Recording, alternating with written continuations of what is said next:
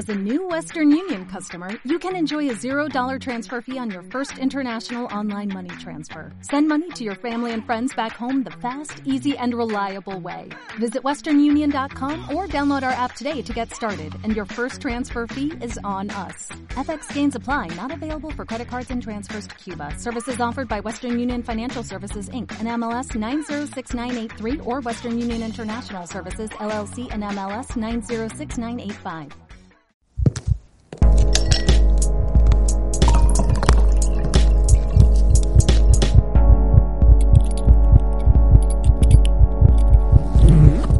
Bienvenidos a Bendito Pecado, nuestro particular jardín del Edén donde damos rienda suelta a la sexualidad y a todo lo que la rodea. Prepárate, que empieza. Bendito pecado. Bendito pecado. Bendito pecado. Bendito pecado. Bendito pecado. Bendito pecado. Bendito pecado. Aquí está su podcast lleno de gente imperfecta hablando de cosas imperfectas. ¡Hola! no me mires así, ¿vale? Ya se ha acabado, Fanny. ¿Qué tal? ¿Cómo estás hoy? Ya. De nada. Pues bien, estoy de muy buen humor hoy también. Mira, ha coincidido. Estoy un muy ya te veo que estás, ya te veo que estás radiante. Radiante. Como el sol. Sí. Like the moon and the stars. Ah, sí, también. Dime, a ¿Sabes ver, qué? cuéntame. Tengo que Cuéntame. contarte algo. ¿Sabes qué hice este viernes? Eh, no mucho. Así ¿Te por... masturbaste? No mucho. ¿El viernes? No, el viernes no. Pero bueno, da igual, Vale. no va al caso. Fui a un evento por el cumpleaños de una amiga mía que tiene una relación abierta con su hombre y nos fuimos, ellos dos, mi hombre y yo, a una noche de karaoke que a la vez era un sitio para conocer a otra gente no monógama. Era lo que llaman aquí un mixer, igual en España también, pero no lo tengo muy claro.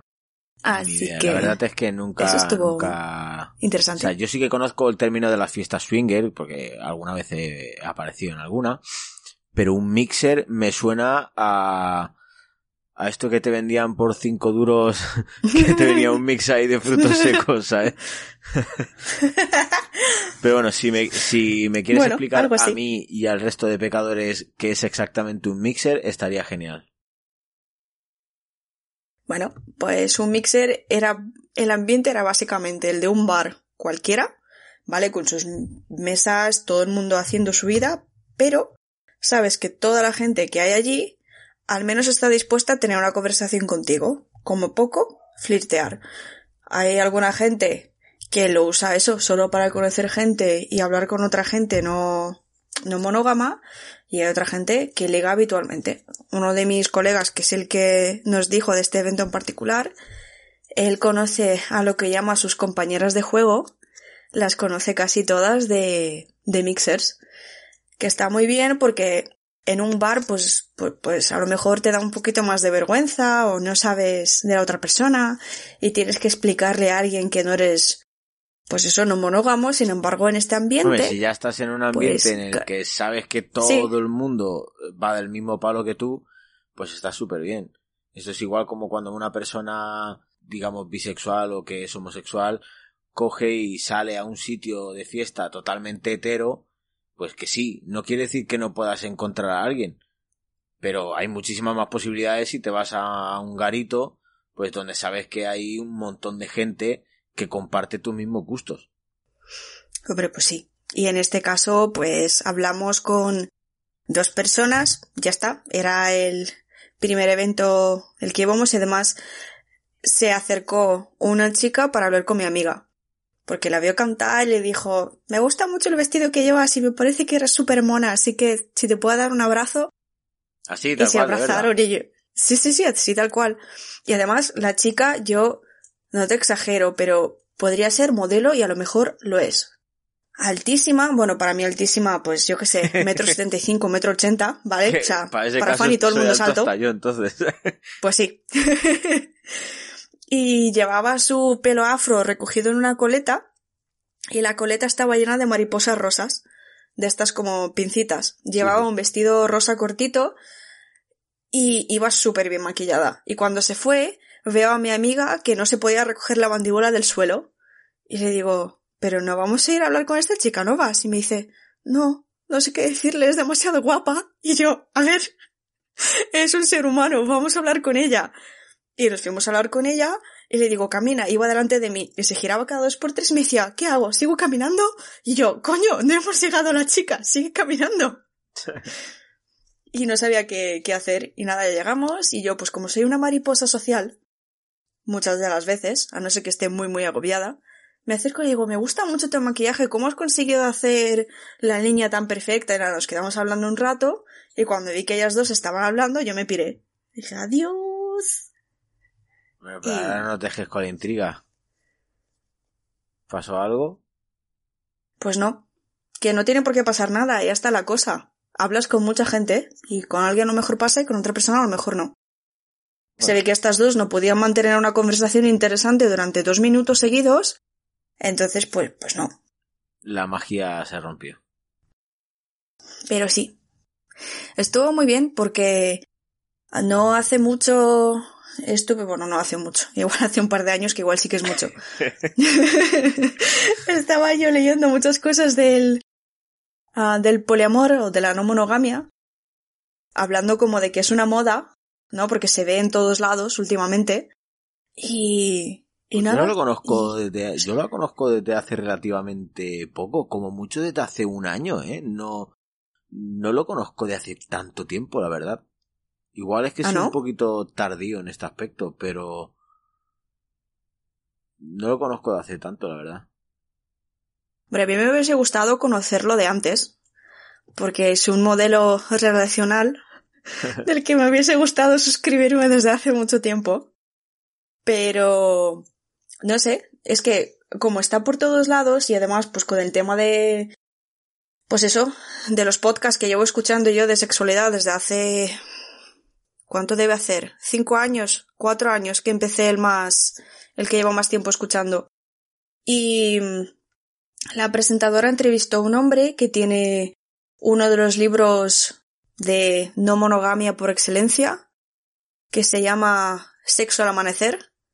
Y él lo justifica, bueno, lo justifica, a ver, es que no necesita ninguna justificación, pero habla de ello desde el punto de vista evolutivo, histórico. Entonces, pues hace por lo menos eso, cuatro años que sé que existe.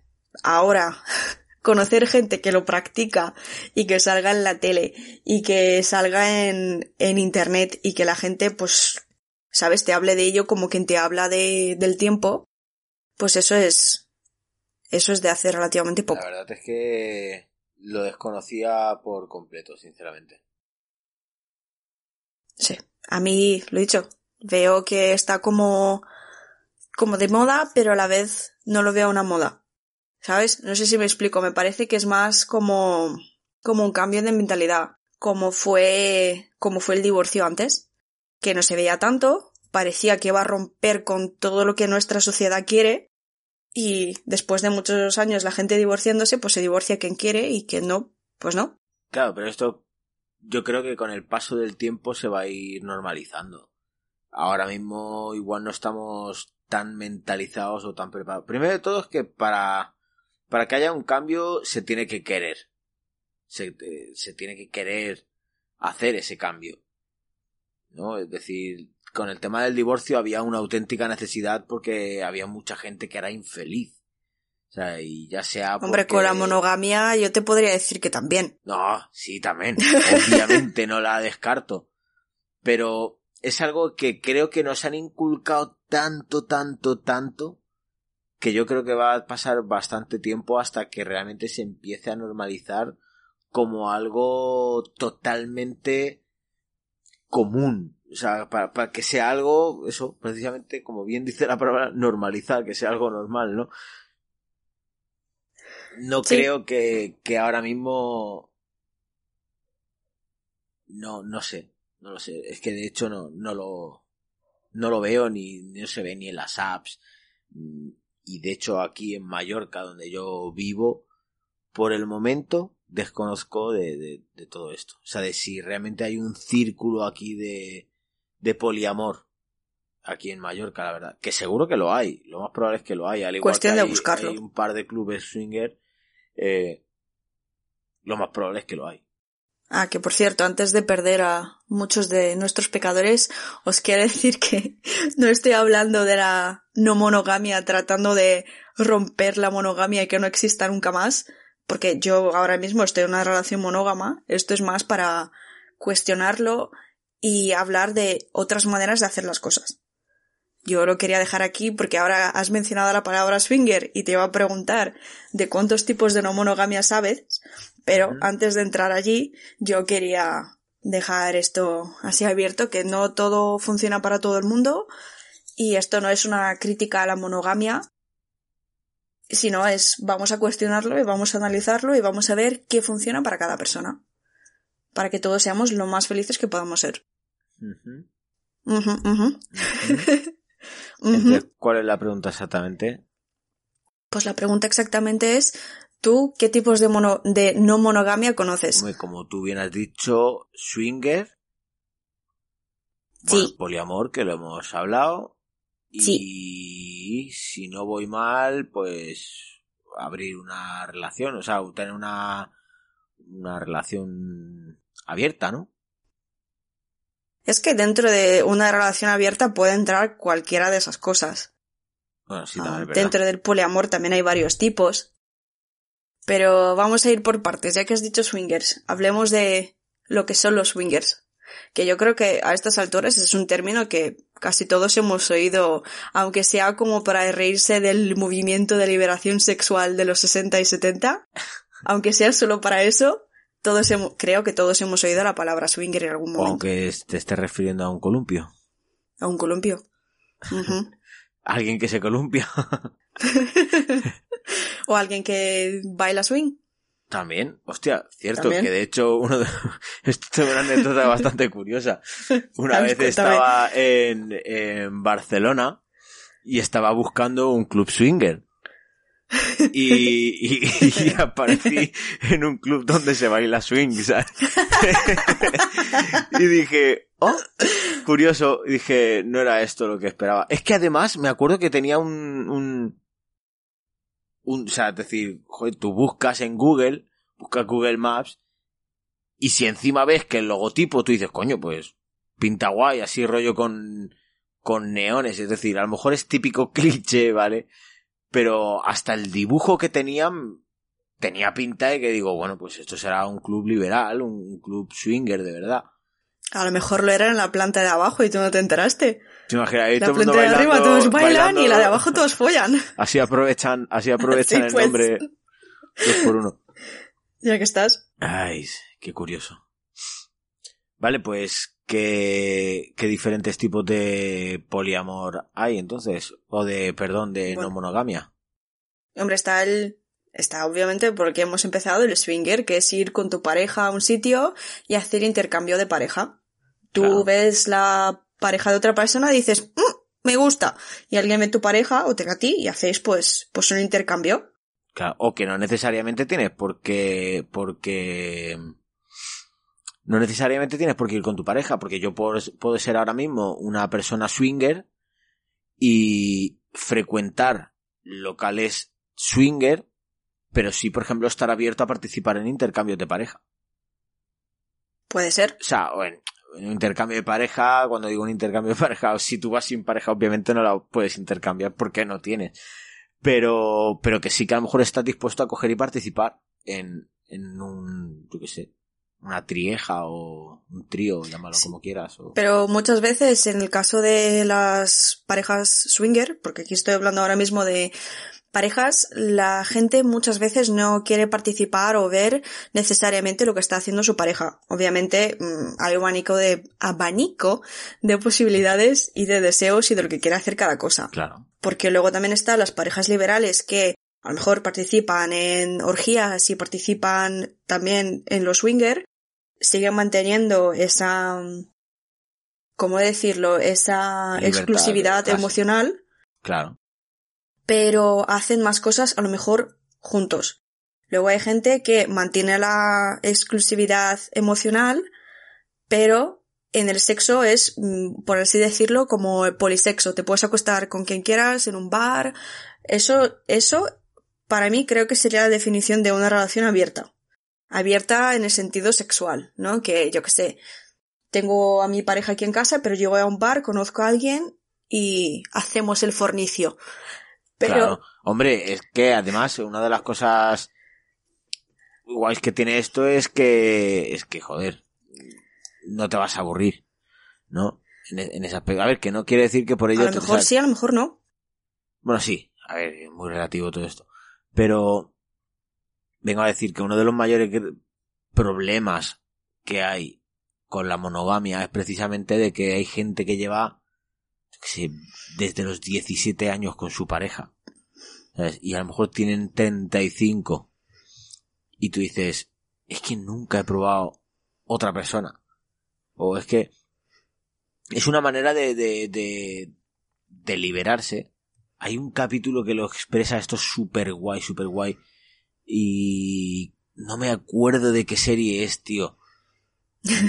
De verdad, no me acuerdo de qué serie es. Es.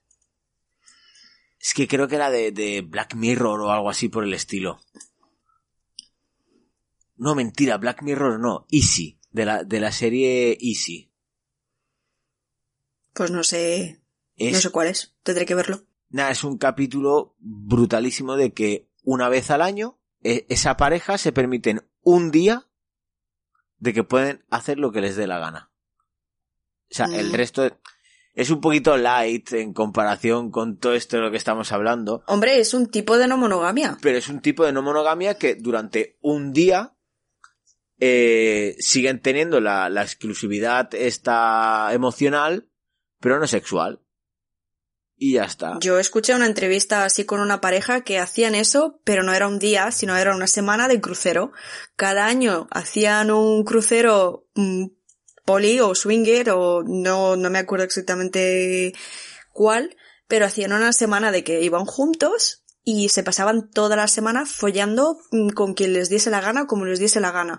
Y el resto del año, pues, ¿sabes? ¿Tus vecinos tan majos cogiditos de la mano?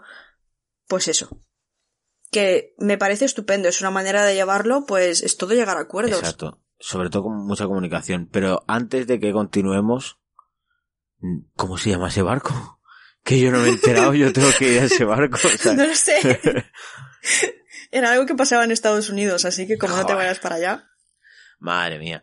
Pues, pues sí, yo creo que una de las cosas súper importantes es, es que tiene que haber un montón de comunicación. Hombre, Comunicación porque es que además tampoco es fácil. Eh, Yo creo que si de por sí ya tener una pareja estable, normal y corriente es complicado, hombre, imagínate más de una. es que todo esto ya solo con el ámbito sexual.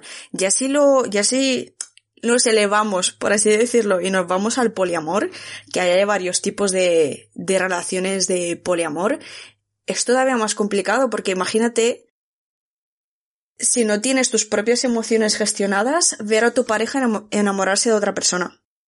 Hombre, no tiene que ser fácil. Son cosas que son difíciles de ver y son difíciles de gestionar. Y claro, es que a lo mejor dentro del poliamor dices, bueno, pues tenemos una relación jerárquica. Jerar oh, Dios mío, Jerárquica. ayúdame, gracias. que es, pues tengo una pareja principal y las demás, bueno, mm, son, es que decir menos suena mal, pero son, yo que sé, más de relaciones menos Sí, que es serias. como amigos con derecho a tener sexo. Pero son relaciones, es gente a la que quieres, es gente con la que te involucras, gente con la que irías a las bodas de sus familiares, pero no acabas de tener una relación principal de vivir juntos, de compartir, yo que sé, coche, casa, hijos, lo que sea.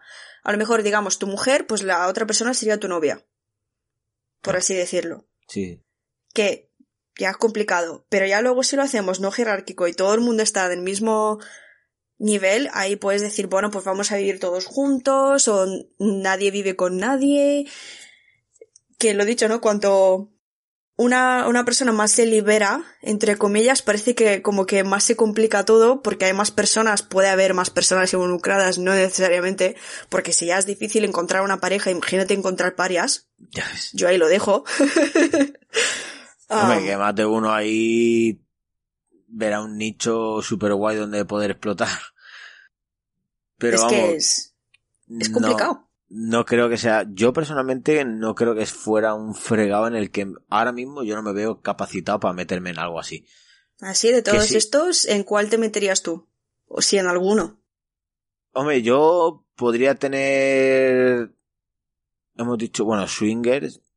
Uf, es que son muy relativos, tío, porque por ejemplo, claro, tú puedes ser swinger y sin embargo, es que es lo que hablamos de, de antes de los conflictos con tus propios sentimientos también. Porque claro, a lo mejor a ti no te importa acostarte con más gente, pero sin embargo, a lo mejor dependiendo de qué clase de relación lleves, pues a lo mejor sí que te molesta ver cómo alguien se está chuscando ahí a tu mujer. O no. Es decir, tú sabes perfectamente que yo en su momento podría haber tenido perfectamente una relación abierta. Que no sé si haría un intercambio de, de parejas. No lo sé. O sea, no lo creo.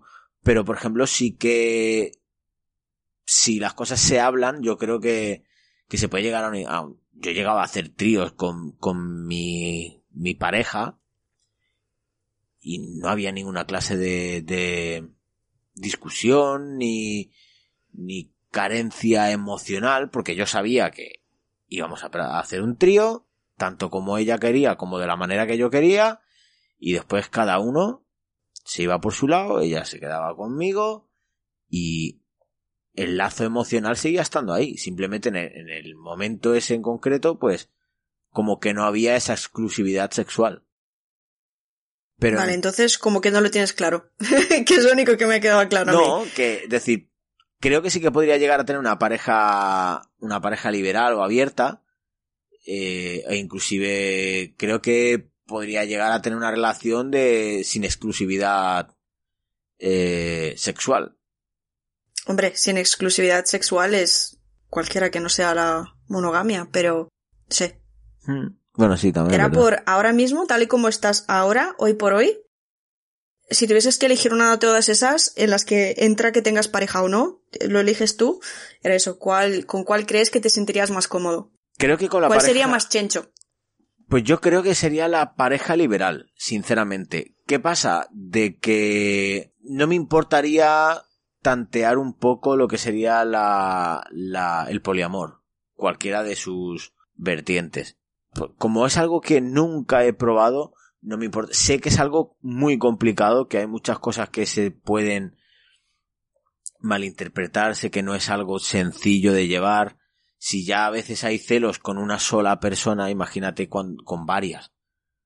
O cuando ves que tu pareja, yo que sé, tiene un lazo afectivo más, más fuerte con esa otra persona que no contigo, cuando empiezas a ver, son cosas que, que, que tienes que estar dispuesto a superar, tienes que tener una mentalidad Hombre, claro, muy, muy abierta. tienes que quererlo. Claro, y tienes que quererlo, pero y sobre todo, eh, poderlo ver. O sea, poderlo ver de, un, de una manera de que no te vayas a molestar. Hombre, que te vas a molestar, te vas a molestar, es trabajarlo después, es sí, sí, pero gestionarlo. es, es gestionar tus sentimientos, exactamente. Yo creo que si, si tú haces tu, tu trabajo interno, llega un momento en el que puedes llegar a, a enamorarte de ese sentimiento de ver a tu pareja que está siendo feliz con otra persona. Es que es exactamente a lo que te iba a decir yo en mi parte de responder a esta pregunta, porque yo caería entre polisexo y poliamor, porque, por ejemplo, en la época en la que yo tenía claro que a mi pareja había una compañera de trabajo que le gustaba, hubo un tiempo que lo pasé, pero muy mal. Celos hasta de vomitar de lo fuerte que me impactaban los celos a nivel físico. Pero una vez gestionado, una vez hablado, una vez, pues eso, ¿no? Comunicación clara, llegó el punto en el que yo sabía que él se iba a ir a una convención donde iba a estar ella y de repente me dio una felicidad de decir, ay, es que estoy seguro que la ha echado de menos, la va a ver y se va a poner contento. Y que él se ponga contento me puso contenta a mí. Y la de veces que yo me he masturbado imaginándomelos juntos haciendo un trío, ha sido en plan, "Mm, qué bien. Pero claro, esto, teoría y práctica son dos cosas diferentes. Igual claro. si ahora entro a la habitación y nos encuentro follando, ya será diferente el asunto. Las cosas como son. Pero yo creo que entraría entre esas cosas. Y poliamor, honestamente, no me veo, no porque no pueda gestionarlo, creo que lo acabaré gestionando, sino porque por muy absurdo que suene, me da pereza. Pensar en tener más de una pareja a la vez me da pereza. Hoy por hoy. A lo mejor dentro de dos años no, pero hoy por hoy me da pereza. O sea, si ya me cuesta hacer planes con mi pareja y mis hobbies como para meter otra persona o otras personas más. Me da pereza. Yo creo que es algo que, claro, pensado así de esta manera, pues probablemente eh, sí que te puede dar un poquito de pereza y, y te entiendo perfectamente, pero yo es algo que a lo mejor no me cerraría a ello y, y si me lo propusieran y yo me sintiera realmente a gusto con esa persona y hombre, obviamente que hubiera un lazo afectivo ahí que nos uniera de alguna manera, Hombre, Pues a lo de eso se trata. muy claro. El amor. Pues lo más probable es que le daría una mini oportunidad. Hombre, por esto digo hoy por hoy, pero digamos que abro mi relación y me acuesto varias veces con una persona que me gusta mucho, tenemos mucho de lo que hablar, estamos muy bien juntos y me enamoro, pues yo creo que le daría una oportunidad al, al poliamor por ello. Hombre, ahora otra cosa es que esa persona también sienta lo mismo. Ya, ya. Bueno, yo te digo, en el caso de que se dé. Pero bueno, ahora te voy a hacer otra pregunta, ¿eh? Dime. Y ahora, dicho todo esto, después de decirte que es que me da perecita y esas cosas, ah, ¿tú crees que, que podemos ah, meter el poliamor o la no monogamia en una cajita de natural? ¿Que es algo, un comportamiento humano natural? Yo creo que sí que puede ser algo natural. De hecho, estoy segurísimo que tiempo atrás lo ha sido. Pero sin embargo, a día de hoy, como bien he dicho antes, creo que queda un largo camino que recorrer para que la gente lo empiece a ver como algo natural, que es la palabra que estás utilizando tú. Es que yo pregunto porque se ha debatido mucho, al menos yo lo he visto en redes sociales, como que la gente debate mucho la monogamia y la no monogamia con, o sea, tratándoles de es lo natural para el ser humano. Dicen, no, no, no, lo normal es ser monógamo, y entonces ser no monógamo e- es, está mal. O que la gente piensa lo contrario, decir, si tú eres monógamo es porque te han condicionado y eso está mal. Y yo he tardado un tiempo en decir, es que realmente da igual si es natural o no es natural. A mí me parece que es natural lo que es para cada persona. Como lo veo yo, porque hay sitios, incluso en los sitios en los que el adulterio se castiga con la muerte, la gente sigue poniendo cuernos. Quiero decir, alga- hay algo allí, pero no es natural para todos. Creo que es a lo que quiero llegar. Que cada persona es individual y cuando hacemos este debate de natural contra no natural, honestamente creo que da un poco igual. O sea, decir, sí, es 100% natural ser monógamo, es como sí, pero no para todos. Claro. O viceversa, claro. Claro, claro. Pero como yo te digo, eh, creo que queda un largo camino que recorrer porque si, como por ejemplo, vuelvo a retomar otra vez el tema de la homosexualidad, si cada vez está más normalizado y aún así se lleva mucho tiempo, mucho tiempo trabajándose, poco a poco, cada vez hay más medios, cada vez hay más derechos, pero yo creo que es algo que aún ahora mismo eh, está en pañales.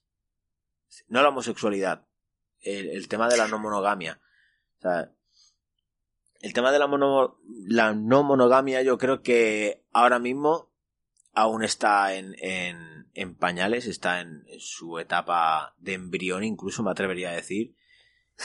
y aún, aún le queda un largo camino que recorrer. Sin embargo, con el tema de, de la homosexualidad, a pesar de todo el tiempo que se ha luchado por ello y todo el tiempo que ha pasado, fíjate, cada vez poco a poco se empieza a normalizar. Poco a poco y aún queda un largo camino. Hombre, desde luego queda un largo camino, pero en el caso de la homosexualidad yo te puedo decir desde mi corazoncito ligeramente gay que es natural porque para mí siempre lo ha sido. Quiero decir, nadie me ha hecho que me pongan las mujeres, no ha sido algo impuesto. Sin embargo, imponer que la gente solo le ponga un género, o sea, es que todavía en Estados Unidos, flipa tú, hay centros de, ¿cómo lo llaman? De conversión, me parece. Que es literalmente intentar asustar mm, tu espíritu gay. Ya, sí, Entonces, en ese caso te puedo decir, ser gay es natural porque es como eres, es quien eres. Y para mí el poliamor es, es una orientación, es una orientación mm, no sexual, pero sí, pues yo qué sé, relacional. Es una orientación relacional. La tienes, Emocional. aunque no lo practiques. Sí. Porque yo sé que soy plenamente capaz de enamorarme de más de una persona a la vez, lo que no quiere decir ni que me pase con frecuencia, ni que quiera actuar cuando me pase, porque es que a lo mejor la persona a la que me he pillado no me conviene. A lo mejor estoy en una relación monógama que aprecio demasiado y no quiero que le pase nada a esa relación por, ¿sabes? Por un calentón emocional. Lo voy a llamar así. tío, Calentón tío. emocional. Pero es que, ¿cómo te entiendo, tío? Porque yo, yo me considero una persona que creo que sería capaz de, de amar a varias personas a la vez. La putada es cómo gestiones esos, esos, lo que dices tú, sobre todo, la pereza que te da el, el meterte dentro de ese berenjenal y el gestionar tantos sentimientos. Yo de por sí soy una persona que me cuesta mucho expresar los míos. Entonces, Uf. imagínate, tío, imagínate, uf. O sea, no sé. Creo, creo fervientemente que yo, yo sería capaz. Porque tú sabes perfectamente que yo tenía una relación monógama y aun teniendo esa relación monógama, si hubiera podido, la habría abierto o incluso yo habría sido capaz de acostarme con otras personas o de tener incluso vínculos afectivos con otras personas y no necesariamente por eso quiere decir que yo haya dejado de querer a mi pareja. Hombre, es ¿Qué que yo creo que el amor no se resta. Claro, es decir, la cosa es de que como mi pareja de aquellas, o mi expareja, mejor dicho, eso no lo veía de la misma manera que yo, obviamente, pues yo me ceñí a tener lo que todo el mundo tiene. Básicamente lo, lo, entre comillas, llamaremos ahora mismo lo que sí que es normal. que es una Sí, relación que sí. monógama. Es que yo en mi, en mi vida, desde que tengo pareja, he pasado por un, por un cambio gradual que al principio, cuando tenía mi primera pareja, cada persona que me atraía o cada persona que a mí me aparecía una persona de la que me podía enamorar, me alejaba de todo el mundo. ¿Y qué pasa? Que los dos años en los que tenía relación con esta persona, me alejé de un montón de gente. Porque como ya he dicho, soy una mariposa, iba a decir una mariposa sexual, que también. Pero, Mariposa traición. Ah, no, que eso es otra cosa, vale. Bueno, da igual, digamos que sí. ¿Y qué pasa? Que cuando lo dejé yo con esa persona, el siguiente cumpleaños que tuve, que era el cumpleaños cuando cumplí 16 me parece, lo pasé totalmente sola, porque me había aislado de todo el mundo, porque yo consideraba como me habían educado que si realmente querías a alguien, no te atraía a otra gente, ni te enamorabas de otra gente. Así que acabé eso, acabé un tiempo sola, y luego en mi siguiente relación fue como, eh, no, la gente me atrae, pues me atrae, punto. Y la que tengo ahora es algo que, que hablo y me gusta mucho porque después de haber pasado por una crisis de pareja, las cosas se hablan mucho. Y yo sé que si hay una persona que me gusta, que me atrae, que me enamora, tengo la total seguridad que mis sentimientos van a ser respetados, aceptados y, y va a ir bien. Igual que si mi pareja le empieza a gustar o se está enamorando de alguien, es algo de lo que podemos hablar y ver qué hacemos si o cuando suceda que dices de momento tal y como estamos estamos bien, pero estoy en un punto en el que los cambios se aceptan. Si pasan, Y me parece súper bonito y algo digno de reflejar en este queridísimo podcast. Porque eso significa que hay ahí mucho trabajo ya hecho, hay mucha Uf, comunicación, Terapia. mucha terapia y eso, como siempre, bueno, yo creo que, que en este, en este podcast muchas veces lo hemos repetido y es que la terapia hace mucho. Yo sabes perfectamente que he sido una persona que he ido a terapia, he ido a terapia de pareja. Que la cosa al final no haya funcionado no significa que, que no me haya servido de algo. Yo he aprendido muchísimo, muchísimo, muchísimo en terapia. Y de verdad son cosas que, que las guardo en mi caja emocional y lo guardo como, como oro en paño porque de verdad sé que son cosas que me van a ayudar muchísimo a lo largo de mis relaciones, a lo largo de mis parejas o a lo largo de, de mi vida. Hombre, todo lo aprendido suma, por supuestísimamente. Y yo he de decir que cuando yo hice una cosa que estaba muy mal, y os lo voy a decir ahora, hay muchas razones para abrir, para querer abrir una relación, y la mía fue crisis, fue crisis personal.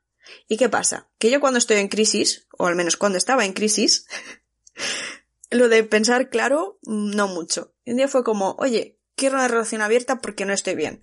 Así que no encontré ni el momento, ni di la oportunidad de pensar, fue como una conversación ataque, yo quiero esto porque estoy mal.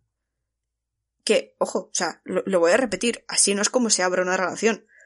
Y un momento de crisis es el peor momento para abrir una relación. ¿Qué pasa? Que se aprovechó ese momento para terapia y mejorar y comunicarse y ahora, por ejemplo, sé que si yo tengo, si yo tengo ganas de flirtear, por ejemplo, de momento, me siento más feliz que nadie, porque todo más allá que eso me supone mucho estrés emocional que no me apetece. Así que yo me dije, oye, me apetece irme a un evento donde pueda ligar y flirtear con gente y soy feliz con eso. Pero bueno, hay muchas razones para, para abrir una relación. ¿Tú qué dirías, Chencho? ¿Qué razones tendría la gente para querer abrir su relación? ¿O tener una relación abierta para empezar? Hombre, partiendo de la base de salir de la monotonía, eso ya, ya es una base increíble. ¿Cuántas parejas hay que el poder abrir su relación eh, les, ha, les ha salvado precisamente la relación? Y su pareja es que les ha salvado prácticamente todo. Parejas con hijos, con, con trabajos súper estrictos y que de alguna manera pues han acabado abriendo la relación porque ha sido lo que su terapeuta les ha les ha hecho trabajar y oye, al final les ha funcionado y mira.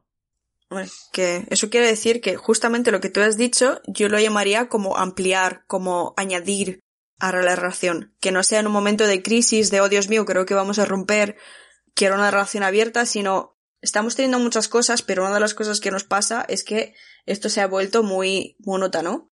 Monótono. Oh, joder, ¿cómo estamos hoy? Monótono, lo has dicho bien. Muchas gracias. No, es que he dicho monótono.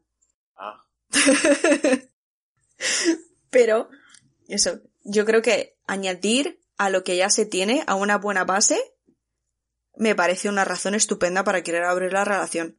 Una de las cosas que me parece, por ejemplo, genial es de que a, a, lo mejor no necesariamente necesitas llegar a hacer algo, pero el, el simple hecho de saber que tienes la oportunidad no te hace que realmente, o sea, no te convierte en una persona que realmente lo vayas a hacer, pero el simple hecho de saber que puedes hacerlo ya te tranquiliza y... Hombre, como que, claro. No sé, como que te alivia de alguna manera. Que, Hombre, saber digo, que puedo no... comer tarta cada día no significa que voy a comer tarta cada día. Pero saber que puedo ya me hace muy feliz. Exactamente, es decir, a mí, por ejemplo, hay un, un, dicho que me suelen decir mucho y es el... Muchas veces cuando la gente coge y dice, tío, que tienes pareja, que hace mirando así de esa manera o qué tal. Y siempre dicen, es que no por estar a dieta significa que no puedas mirar la carta. Pues sí, yo eso también lo digo muy a menudo. Pero ¿qué pasa? De que hay veces que, que tú puedes estar a dieta, miras la carta y tú dices, vale, a pesar de estar a dieta, tienes la libertad de que tú dices, bueno, hoy es mi día, mi día guarro, por así decirlo, ¿no? Como, ¿cómo se llama? Tu en día todos los trampa. sentidos. O sea, sí. y tú dices, bueno, hoy, si quiero, tengo la libertad de que me lo puedo permitir. Que después a lo mejor tú dices, mira, ¿sabes qué? No lo hago, porque tú eres libre en todo momento de decir que no. Pero emocionalmente, ya saber que en cualquier momento podrías decidir que sí, comerte ese trozo de tarta. De pene, digo, tarta. Yo creo que eso ya de por sí es, es, un, es un motivo más que de sobra y de peso para, para hacerlo. Es que a mí flirtear, o sea, yo solo flirtear, ¿eh? ya no te estoy diciendo enrollarme con nadie ni acostarme con nadie, ya me hace, o sea, es que me da vidilla, yo siempre le llamo así, me da la vidilla. Me siento bien.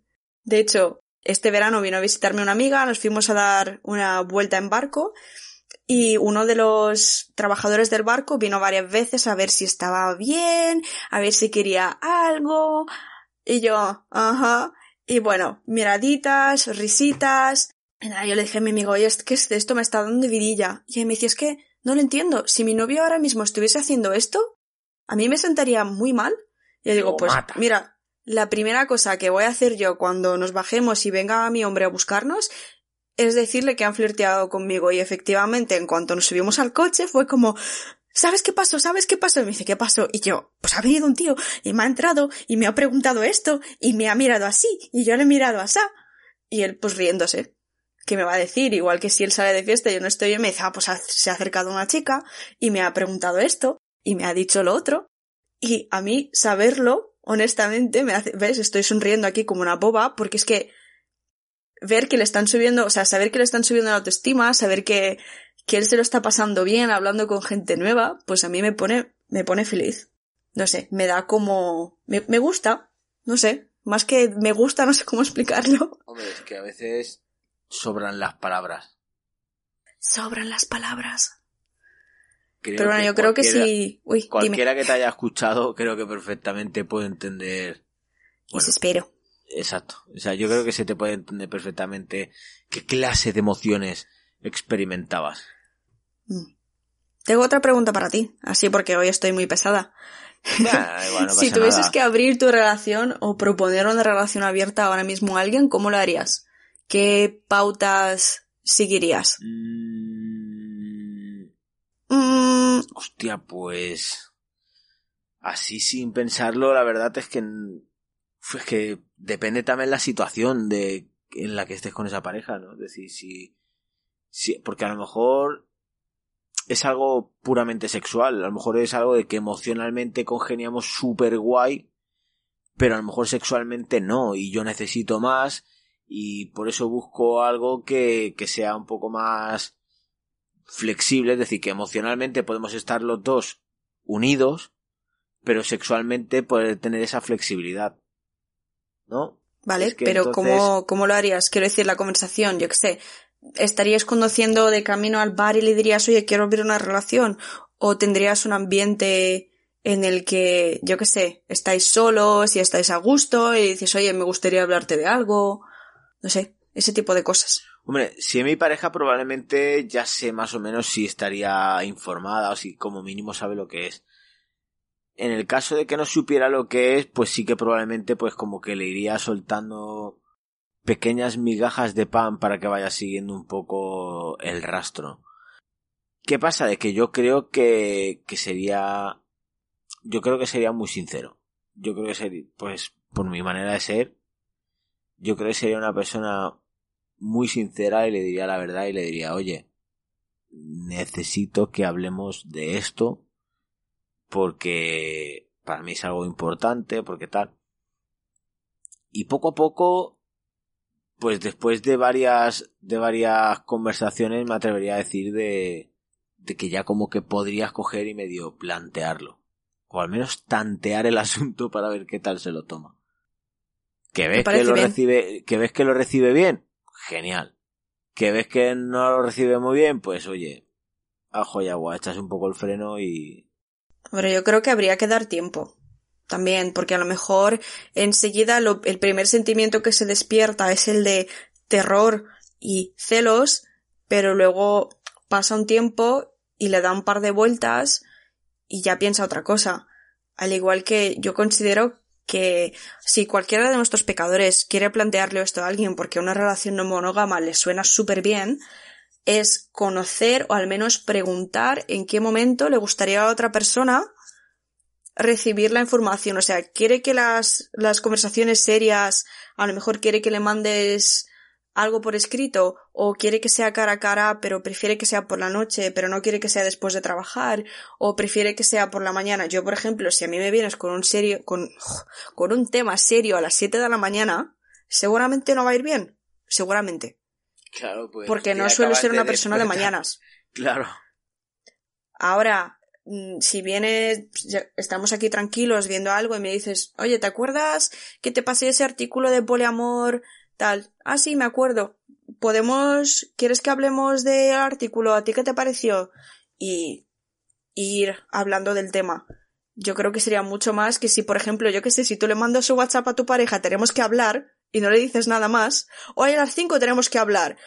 La, la que se va a montar en su cabeza. ¿De qué va a pasar? ¿Me van a dejar? ¿Qué, qué va a pasar? Entonces, yo igual le tenemos que hablar con horas de antelación, a no ser que ese sea la forma favorita de tu pareja de hablar, yo creo que lo evitaría. Por si las moscas. Por si las moscas, dice. Por lo que sea. Es complicado, decir, hay que, hay que tener mucho tacto, mucha comunicación, varias. Yo, yo creo que es- a menos que la persona sea una persona muy abierta y muy, muy liberal y que ya más o menos conozca, hay que tratar este tipo de casos, creo, creo que hay que tomarlos con mucho tacto, mucha empatía, porque podemos conocer a nuestra pareja, pero tú no sabes a lo mejor cómo le va a afectar eso a nivel emocional. Porque van a surgir las típicas frases y como diciendo, ¿qué pasa? Es que si necesitas a otras porque yo no soy suficiente. Es porque yo es que nunca soy tal. Es que yo, es que yo. Porque si esa persona no está en una situación eh, que, que se siente bien consigo misma, va a sentir como que todos son carencias, como que ella no es suficiente, como que... Y yo personalmente siempre me he considerado un tío bastante...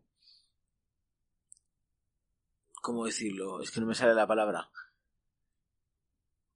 Bueno, que como que no he necesitado tanta...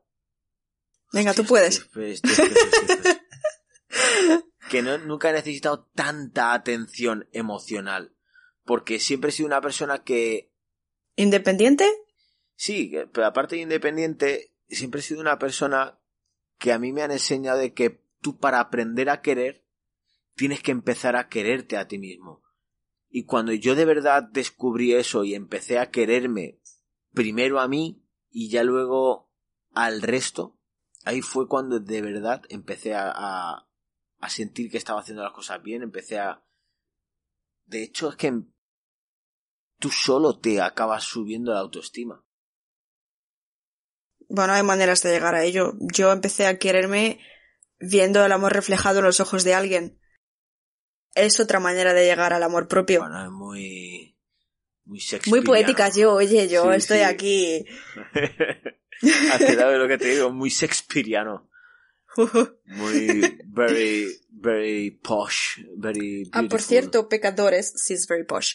Ah, os hemos dejado un par de vídeos de Mamá Casquet. Hay uno de ellos en los que hay una lista de preguntas para saber si tienes una mentalidad poliamorosa o no, que yo creo que eso cualquiera por intuición lo puede saber, pero por si tenéis algunas dudas todavía, si queréis saberlo, están muy bien sus vídeos. También tenemos otro de si quieres abrir una relación, cómo hacerlo, ¿eh? Los vídeos de, de Mamá Casquet están siempre altamente recomendables porque esa mujer es oro, estoy segura que caga oro ya a estas alturas de su vida. Pero, lo he dicho, está todo su canal de YouTube y todo su Instagram. mm, Yo, yo os lo recomiendo porque ella habla mucho de poliamor, sabe mucho de poliamor, lo practica y qué mejor persona que alguien que lo vive. Además, Entonces- además de, de la plataforma que, que dirige. Sí, que de Santa Mandanga también hemos hablado un montón. Bueno, no hemos hablado tanto como deberíamos. Supongo. Probablemente, probablemente si fuéramos embajadores de Santa Mandanga hablaríamos Y mucho ya estamos. Ya lo has dicho como tres veces. Da igual. Pero es una plataforma sexoafectiva en la cual se informa todo de una manera muy directa, no con frutas, se muestra todo tal cual como es, de manera tajante y verídica, cosa que es de agradecer muchísimo, tío, porque nosotros mismos hemos, hemos sufrido en nuestras propias carnes la censura de Instagram y Ah, todo por, Instagram. por poner imágenes que Anatómicamente que- correctas. anatómicamente correctas y que, que, que ni siquiera eran nada explícito, eran eh, que me acuerdo que era como una especie de dibujo de, del pene y del clítoris si no voy mal y después Sí. había un par de radiografías de, de, de la vagina ¿no? Sí. si no voy de mal creo que era eso Pero y yo sí, me quedé sí. como diciendo, de verdad, de verdad nos han censurado por así, por, por esto, y después veo, yo después veo ilustradores, tío, que cogen, hacen dibujos súper explícitos con corridas por doquier, eh, con dedos metiéndose en orificios y de todo, y digo, Dios, es todo súper explícito, y esto que es algo de, de, que es intentando, ¡Educación! eh, exactamente, intentando que es, que sea algo educativo, La que nos censuraron- corresponde. Nos censuraron, no sé, cuánto, casi una semana o algo así. No sé, fue absurdo. Entonces, la gente intenta explicar ahora ya siempre con, con frutas o con, o como, sí, por ejemplo, le pasó a, ma- a nuestra queridísima Noemi Casquet, Mamá Casquet en Instagram, eh, en YouTube. Que sí. tuvo que empezar a decir que si los bollos y las barras de pan cuando se quería referir al coño o a la polla. Y ahora mismo he abierto una sección que no sé si has visto en Instagram que se llama La panadería de Mamá Casquet. La panadería, Eh, sí lo he visto. Es que la es que de verdad, la gente que queremos educar sobre sexualidad tenemos que hacer unos apaños.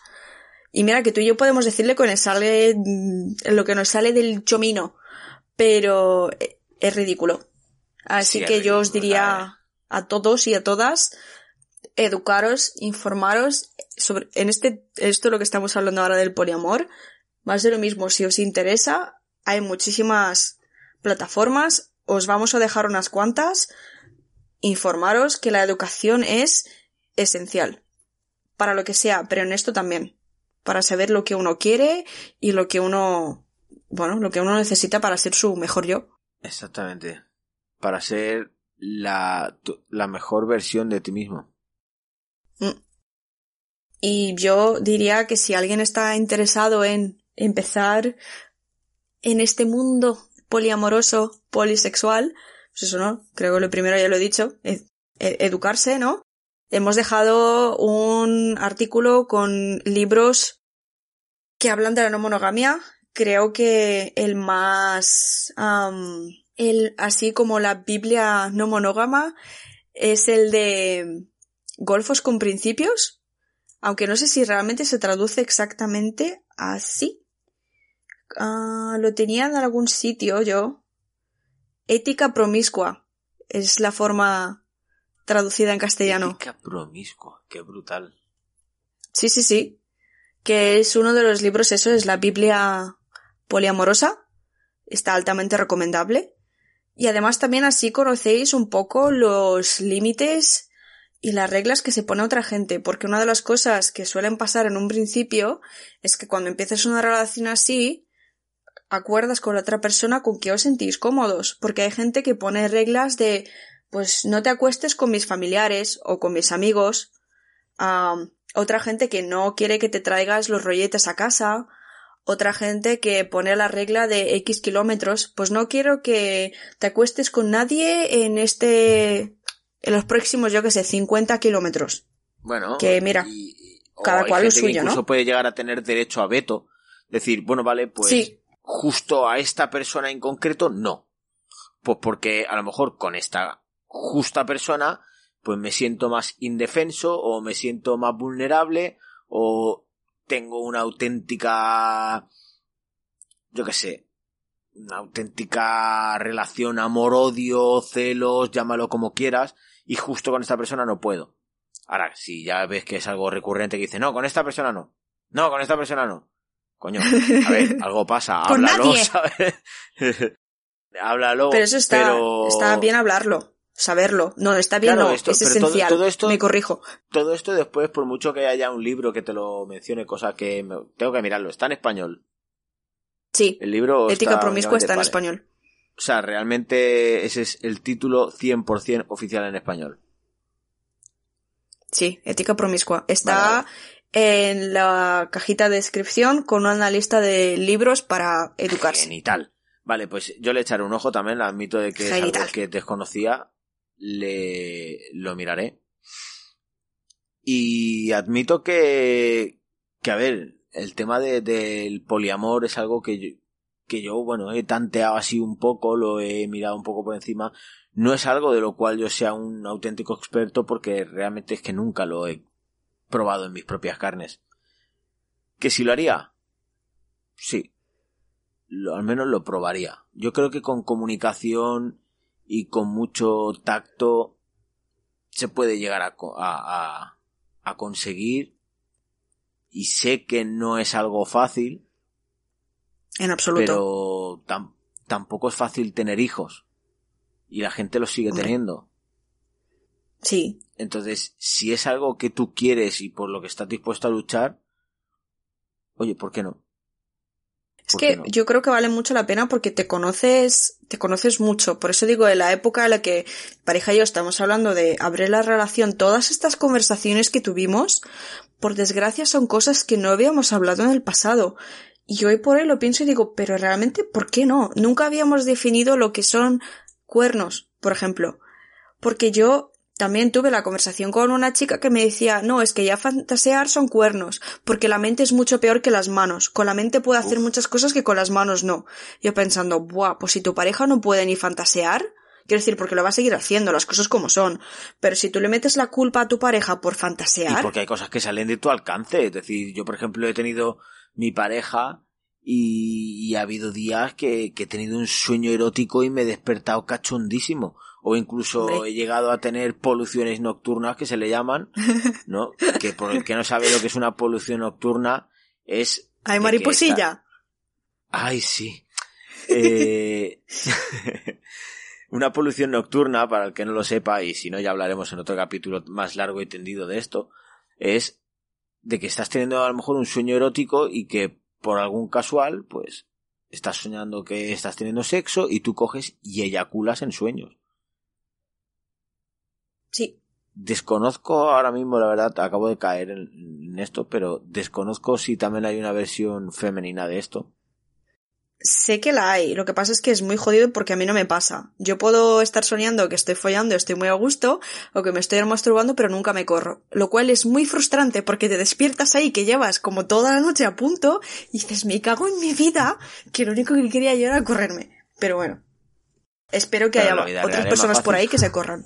Ya bueno, ya bueno. Bueno, lo Pero cierto es- es... que lo que decía, eh, que es una putada porque tú, tú- tus sueños, por ejemplo, no los puedes controlar. Y si para esa Pues persona le tienes que estar ocultando siempre todo, tus sueños, tus emociones y tal, es una auténtica mierda. Yo, por ejemplo, he tenido una relación en la cual yo le he dicho, hostia, pues mira, he tenido este sueño, jiji, jaja, te has contado, no sé qué. O sea, se lo he contado y a lo mejor me dice, joder, qué paranoia más rara sueñas o, o qué cosas están, no sé qué pero en ningún momento ha cogido y se lo ha tomado como si eso fuera una infidelidad porque ha- es que has soñado con otra. Pero por eso digo que esto es hablarlo con, con cada persona y ver dónde están tus límites, los de la otra persona, y estaría bien no imponer, o sea, no, es esencial no imponer los tuyos, porque también he oído de personas que cuando estaban en el proceso de negociación, uno le diga, no, no, no, es que tu regla es estúpida, la mía tiene lógica. Y es como, no, es que tu lógica me la sopla. Lo que pasa es que si yo no me siento cómoda que te acuestes con mi hermana, tu lógica me da igual. Por darte un ejemplo. Sí, sí, ya, ya me imagino que, que era un ejemplo, o sea. Pero este tipo de cosas son esenciales. Hay gente que se escribe las reglas y hay gente que las tiene habladas y ya está. Y luego a medida que va pasando el tiempo van quitando, van añadiendo. Es esencial darse un tiempo para para moldarse, para estar incómodo, Para incluso estar mal. Claro. Sí, sí, Y, y hablarlo con tu pareja, porque a lo mejor en un cierto momento, pues, es- esa regla te puede incomodar, pero después tú dices, coño, ha sido la mejor regla que hemos podido implementar, ¿sabes? sí. Y yo creo Todo que también puede- todo puede mucho, variar, mucha ¿eh? empatía. Claro, por supuesto, también empatía. Eh, la empatía me parece algo que, que en el poliamor tiene que ser algo fundamental. Porque si no tienes también un poco de empatía por tu pareja y, y- y intentar. Es que es muy complicado gestionar los, los, cumplime- los cumplimientos, iba a decir. Eh, los, los sentimientos. Eh, entonces, si no tienes un poco de empatía de que a lo mejor tu pareja no los está gestionando como, como quizás debería de estar gestionándolo, porque cada uno somos totalmente diferentes, cada cuerpo es diferente. Y que lo digas. Eh, cada una, cada una o cada uno siente de una manera diferente, transmite de una manera diferente. Entonces, no puedes pretender que seamos todos unos robots, que no sintamos, que no, porque no o que sintamos igual, o que una cosa que no, no nos haya molestado un día y nos molesta el siguiente sea algo absurdo. Porque cada día es algo diferente. Aunque lo hayas hablado, puede ser que lógicamente una cosa te parezca bien o te parezca mal, pero luego en el momento del que pasa, dices, ay, esto no me está sentando nada bien. Aunque habéis acordado que, yo qué sé, tu pareja el jueves por las tardes se va a una cita y tú el jueves estás de bajón, no pasa nada que te sientas mal. No, no, somos personas. Entonces, creo que pues eso, ¿no? Mucha empatía hacia la otra persona y hacia ti. Y gran parte de los errores que yo he visto son eso, no haber hablado bien las cosas, la gente no haber respetado los límites y una cosa os digo, aunque sea una relación abierta, poliamorosa se pueden poner cuernos porque si hay límites, por algo están. Y si tú te los pasas por el forro, estás poniendo los cuernos igualmente. Es que de hecho, en, en, en diferencia a lo que es la monogamia, claro, estamos hablando de que si tú estás en una relación monógama y te lo tomas como si fuera una no monógama, esos son cuernos, porque eh, estás incumpliendo ese trato que aunque no sea escrito, es un trato verbal que tampoco se ha dicho, probablemente, porque tú ya lo asumes, tú, tú en el momento en el Sí. que empiezas una relación, ya asumes de que es una relación monógama. Pero si tú ya coges y hablas, tenemos una relación abierta, o vamos a tener una relación abierta, una relación poliamorosa, swinger, lo que sea, y pones y estableces unas normas, si tú quebrantas alguna de esas normas, para mí eso es considerarlo cuernos. Hombre, a ver, también depende qué normas, ¿no? Pero probablemente si son normas serias del tipo no quiero que te traigas a nadie aquí a casa. Porque este Claro, es y te despiertas y están espacio. follando la habitación de al lado. No, o ya no "Uy". follando, ya simplemente que te encuentras de que, de que, pues, yo qué sé, te despiertas a mitad de la noche y estás tomando, se- tu pareja se está tomando ahí algo en el salón, pues con otra persona. Tú dices, oye, esto era nuestro espacio seguro. O sea, has quebrantado una de las normas que habíamos puesto. Entonces, eso ahí sí que puedo entender de que sea motivo de enfado, de cabreo y que se podría considerar claro. no digo si se podría considerar cuernos al 100%, pero sí que sería un, un Vale, motivo- traición. un digamos traición motivo al de contrato. enfado traición. Sí, a tu confianza. Exactamente. Porque puede ser que no le moleste. Uno de mis amigos me decía que su mujer, cuando se trae el novio a casa, pues eso, ¿no? Se lo trae a casa, cenan juntos, juegan a juegos de mesa y esa noche, pues su mujer sube a la habitación de invitados con su novio y follan cual conejos. Y él pues está pues haciendo cualquier otra cosa en la casa o se va o sale o lo que sea. Y no le molesta ni escucharlos follar, ni que ella se traiga al novio, al novio le cae muy bien, dijo que la única vez que han tenido una situación incómoda es que el novio había aparcado muy cerca del coche de, pues eso, de mi amigo, del marido, y él tuvo que despertarlos antes de irse a trabajar en plan, tío, mueve tu coche que no puedo salir. Pero eso es lo más incómodo que le ha pasado en su relación abierta. Madre mía. Entonces Ojalá todo es muy fuera así personal. de- sencillo. Y pero yo creo que él con su mujer, cosa que yo también recomiendo, incluso en las relaciones monógamas, es mantener algo que sea especial para los dos. Digamos que yo y mi hombre nos vamos a tomarnos un café cada jueves juntos y es nuestro tiempo de fuera móviles, fuera todo, nos miramos a los ojitos, nos cogemos de la mano y estamos ahí, pues cual perdices enamoradas, ¿vale? Y es nuestro momento. Y yo, para cualquier pareja, trieja, lo que seáis, tener algo íntimo vuestro, aunque sea yo que sé, que, que, con esa persona es la única persona con la que haces sexo tántrico o BDSM, o es la única persona con la que ves películas coreanas, qué sé yo, ¿vale? algo que os haga felices, me parece que también es bastante esencial para sentir que, coño, que, que, lo, que lo valéis como comunidad y que, que os dais importancia que mantenéis algo, entre comillas, sagrado para, para los dos, sea lo que sea. Por eso he dicho, aunque sea ver películas coreanas, ¿vale? Lo que sea, realmente. Sí, a mí una de las cosas que me ha resultado curiosa esta semana ha sido que, como bien sabes, eh, tengo, bueno, he hecho la, la sesión de fotos esta Shibari, Mm, es verdad. Y ha estado muy chula, la verdad. Ha sido una sesión bastante entretenida, muy divertida, con toques muy eróticos, la verdad.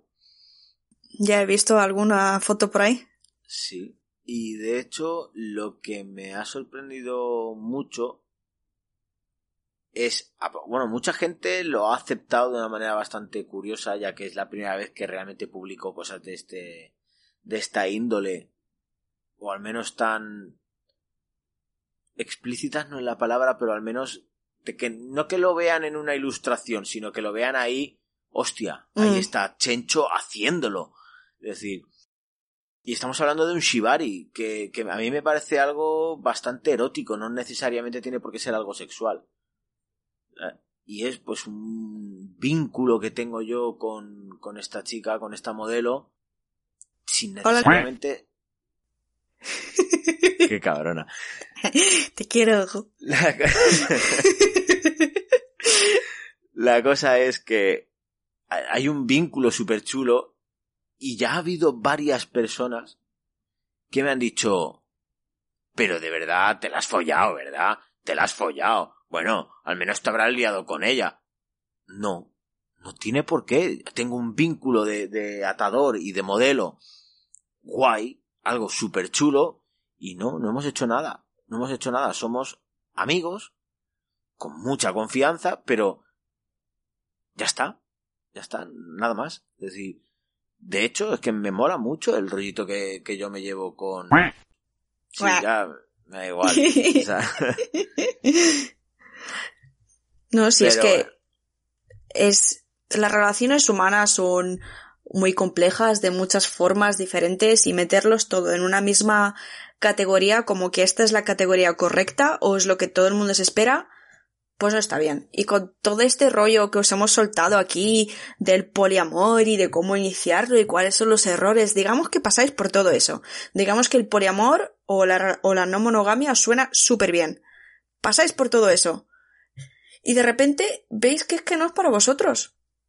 Y no pasa nada, porque esto es como yo que sé, para mí salir a correr. A mí me encanta cómo suena, ¿vale? O sea, me parece que salir a correr todos los días tiene que ser aquí la hostia. Ahora lo intento y mueres. y no es para mí. A ver, yo lo sigo intentando, pero es que no es para mí y no pasa nada. A otra persona le funciona de maravilla. Hay gente que se levanta a las 4 de la mañana, 4 de la mañana, r- repito, 4 de la mañana para salir Y a con el correr. frío que hace. Aquí en Canadá, con la nieve, 4 de la mañana, que yo los conozco, que son reales. Y yo lo pienso y digo, no, no, no, no, no es para mí, gracias. Me encanta que os haga noches, felices. me quedo No es aquí en mí. mi camita, calentito. Que es que yo me voy a dormir a las 2 de la mañana si tengo la oportunidad. Es que me voy a levantar yo a las 4. No. Las calles Pero no bueno. están puestas. No. Pero todo eso os quería decir que empatía, como ya hemos dicho, hacia uno mismo, porque no todo es para todos. Y nada es, una opción no es mejor que otras, siempre y cuando obviamente no sea impuesta. Si tu pareja te impone así, por mis cojones, vamos a tener una relación abierta porque se quiere acostar con otra persona si tú no estás bien, pues ahí habrá que ver qué se hace. O aceptas o te vas, pero que te impongan un modelo con el que tú no te sientes bien de ninguna de las maneras, no está bien. Para nada. Ni es lo correcto. Y de aquí me gustaría lanzar una pelotita a nuestros queridos pecadores. ¿Qué opináis vosotros del poliamor? ¿Abriríais vuestra relación? ¿Os parece que esto es simplemente un juego infantil para adultos? O, ¿O, que es gente que tiene miedo al compromiso, que a mí me lo han dicho mucho también. ¿Sí? Sí, sí. Que yo pienso, joder, pues ya me dirás, si me quiero comprometer con tres personas y tú no puedes ni con una, Exacto, ¿quién tiene decir, compromiso? O sea, ¿quién tiene problemas con O sea, Precisamente por eso me sorprende la pregunta y dice, Pero sí. mm, de hecho, es lo que yo decía precisamente al principio del capítulo, que uno de los pocos motivos por los cuales a lo mejor a mí me costaría tener una relación poliamorosa es porque si ya me cuesta tener una relación estable, imagínate varias a la vez. O sea, es que es, es- es una, Yo lo veo con una- mucho trabajo. gestión de, de emociones y de sentimientos que si ya cuesta uno, imagínate. Uf, que va, que va. Ahora mismo lo veo un tanto lejano o a menos que tenga ahí alguien que de verdad me oriente mucho y me ayude, lo veo algo bastante complicado. Pero bueno, ahí os dejo la preguntita nos podéis contestar y escribir siempre en el inbox de de. Nos podéis escribir en benditopecado.podcast y en benditopecado.podcast@gmail.com. Como siempre, eh, estas son nuestras redes, nuestra área de contacto. Darle a suscribir a nuestra plataforma en iVoox o en Spotify o en iTunes. Sí. Y si no os Eh. gusta, también le podéis dar. A lo mejor este, este que capítulo no nos ha perdéis dinero, que no pasa nada. pero a lo mejor este capítulo nos ha gustado y puede ser que el siguiente sí. Porque Sí. nunca se sabe de lo que uno puede aprender en un podcast de esta índole. Me parece todo estupendo. Yo, antes de empezar a despedirme y a lanzar besitos como hago cada semana, El principio quiero del decir fin. una última cosita, que encontrar una comunidad de personas que te aceptan, que te puedan ayudar, que entienden, me parece fundamental. No sé de dónde sois, de dónde son todas vuestras orejitas, pero si buscáis vuestra ciudad y algo de poliamor, estoy segura que algo saldrá. Los que tenéis el placer de estar en Barcelona, yo no sé qué pasa en Barcelona, pero todo lo que he encontrado de eventos, de talleres, de reuniones en Barcelona hay una auténtica barbaridad. Os quiero dejar em, un recurso que es Sandra Bravo de Hablemos de Poliamor. Esta persona tiene un blog y hacen cursos, por ejemplo, antes de ayer o yo qué sé, la semana pasada en algún momento hicieron un curso de gestión de celos en una relación poliamorosa y hacen muchísimas cosas de por el estilo. Se puede crecer dentro de una comunidad y una comunidad siempre da mucha más fuerza porque esto es algo que mucha gente no entenderá, es algo en lo que podéis estar, ¿sabes?, contracorriente y tener personas que escuchen, que entiendan y ayuden, como para todo en esta vida, lo hace mucho más fácil y mucho más agradable. Así que también vais a tener recursos, si os hacen falta, en la cajita de descripción, para que lo sepáis y no estéis solos. Solas, soles. Ole, ole, Ole, ole. No te voy a aplaudir porque no quiero reventarle los tímpanos a nuestros Por favor. oyentes. No los lesionemos. deciros, como siempre, es una lástima tener que despedirse, pero ha Qué sido todo un placer poderos explicar todo esto, porque sabemos que Fanny se, se informa con todo el cariño y el amor del mundo. Yo también aprendo mucho con estos capítulos.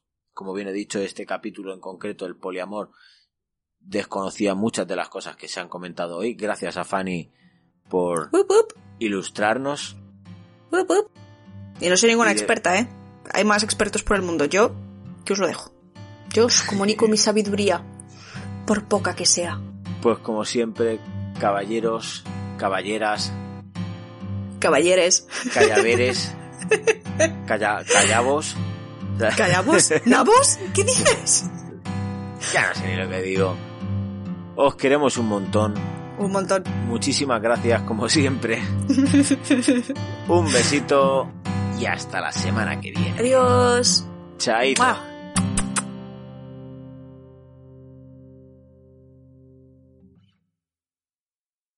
Dale potencia tu primavera con The Home Depot. Obtén una potencia similar a la de la gasolina para podar, recortar y soplar con el sistema OnePlus de 18 voltios de Ryobi desde solo 89 dólares. Potencia para podar un tercio de un acre con una carga. Potencia para recortar el césped que dura hasta dos horas. Y fuerza de soplado de 110 millas por hora. Todo con una batería intercambiable. Llévate el sistema inalámbrico OnePlus de 18 voltios de Ryobi. Solo en The Home Depot. Haces más. Logras más.